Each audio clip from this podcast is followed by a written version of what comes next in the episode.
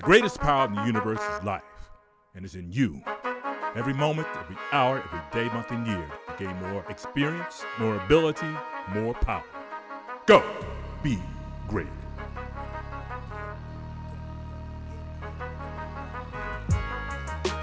You're listening to the Go Be Great podcast with Travis Wolfe Sr., inspiring you to strive for greatness in everything, everywhere, every time.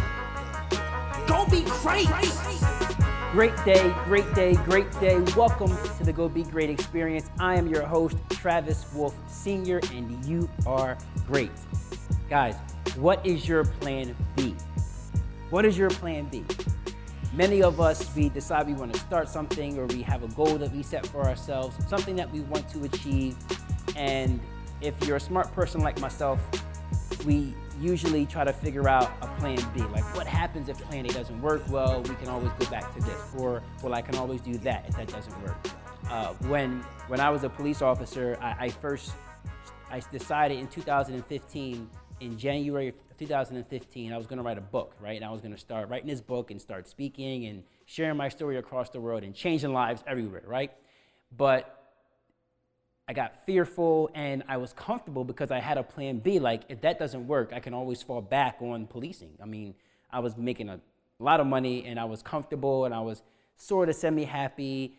So I, I, could just do plan B. I could always, you know, get promoted, keep going up in the ranks, and become, you know, some chief of police somewhere in some small town one day after I retire from chief of police as, you know, as the Philadelphia police chief, right?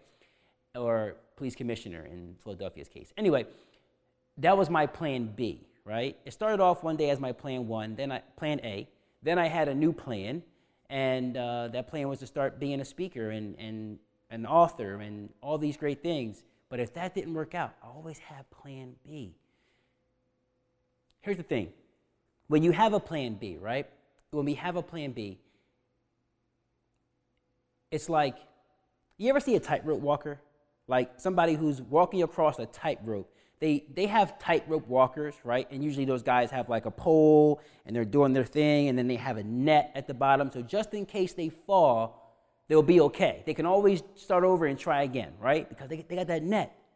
And then there's the tightrope walker that you see that has a tightrope stretched across two different buildings in some big city somewhere, right? And they don't have a net, right? So, like, either they go from one side, one building to the other building, walk this tightrope and they get from one side to the other or they die, right? They, so it's, and really nobody's planning to die, so they only have one plan, and that's to get from one side to the other, right? That's the only plan. Many of us, when we get started, we always, we, we, we a smart person might tell us, hey, you got to have a plan B, just in case, what's the plan B, right? So we make a plan B. And that plan B is that comfortability. That plan B is that net. That plan B is that, well, if that don't work, at least I can. Here's the thing with that, though. Here's the trouble with that. If you have a plan B, how hard do we work to make sure plan A works? Right? If we have a plan B, like we know we're going to be okay. If we jump off a cliff, but we have a parachute, right? We're not going to learn how to fly on the way down because if all else fails, we'll just put a parachute. We'll be okay. But if you jumped off a cliff and didn't have the parachute, right, you're going to figure out how to fly. You're going to claw and scratch and scrape and hold on for dear life and figure out how to survive before you hit that ground. So the other day, someone asked me, "How do you? How are you great at everything you do?" Right? And I'm not patting myself in the back or anything. I'm just phrasing the question the way they phrase the question. How are you great at everything you do?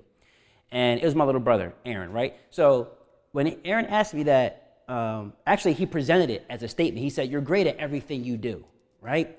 And I was like, Man, you know, true. And I explained to him the reason why um, it, it might appear that way to you is because everything that, whenever I do, do a thing, right? Whenever I decide I'm going to do a thing, I have a plan A and I have a plan B, right? And plan A is to do whatever that thing is, right? So if it's becoming a speaker. I'm going to go hard at becoming a speaker. I'm going to give it everything I got, but I'm always going to have a plan B for that, right? So, plan B is if all else fails, if everything just, nothing else works, if all else fails with plan A, plan B is to figure out how to make plan A work, right? Plan B is to figure out how to make plan A work. There is no other thing. Whatever I start doing, I'm going to do that, and there is no backup plan. The only other plan is to make sure that that first plan, that initial plan, works out. So what, well, what if it fails? Well, we got to figure out how to make it work. Like, well, what if you go bankrupt? Well, we got to figure out how to make it work. Well, what if you, you know, whatever. Like, I have to figure out how to make it work. That's the only other plan. And I think with that mentality, with if we all had that attitude, right, in, toward everything that we did, right, if we develop that attitude toward everything that we put our mind to, I think a lot of us would be a lot happier. A lot of us would be a lot more successful and be more consistent, knowing that there is no net, there's no safety net for us. There, there is no other thing, right? So for me, I retired from my job. There was I didn't get a check for 10 months. Like I didn't get I didn't get any income for 10 straight months while I was working on while I was retiring from my job. Right, that whole process took a little while, and I stopped getting income the day I, reti- day I signed, I resigned, I literally stopped getting income. And that was it. So I immediately had to make, I immediately had to come up with a plan A, right? And plan A was to, to do what I do now as a living and nothing else and give it everything that I had.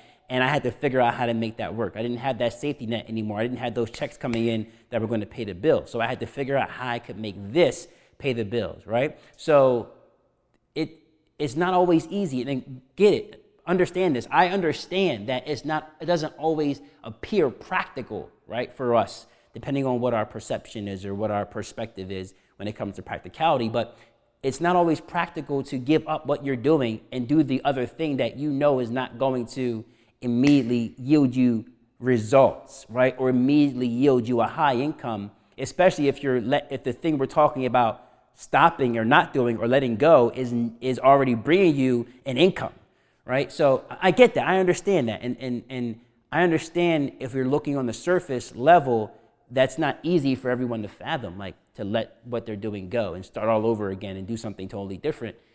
I get that.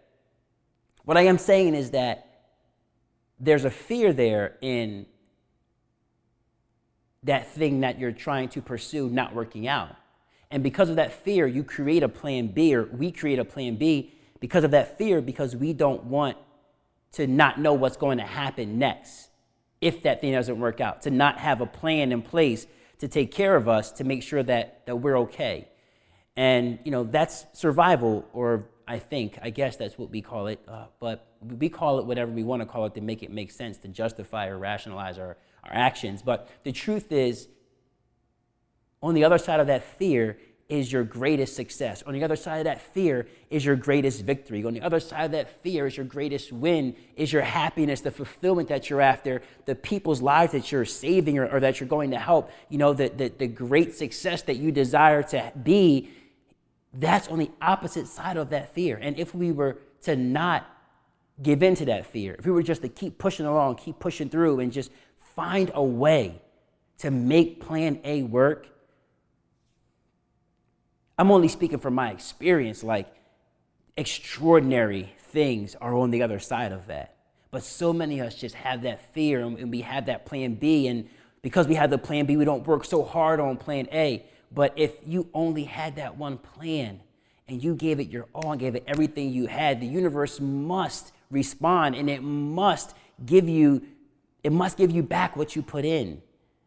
It must give you back what you put in, right? Your your your compensation must be congruent to the work that you put in. So if you give it everything you've got, if you if you put the work in, you'll be compensated congruently. You'll you'll get what you desire, what you're looking for if you just continue to push through and push through and push through, regardless of the circumstances, regardless of what we might perceive as a failure, regardless of what the learning experiences are, regardless of whatever happens, right?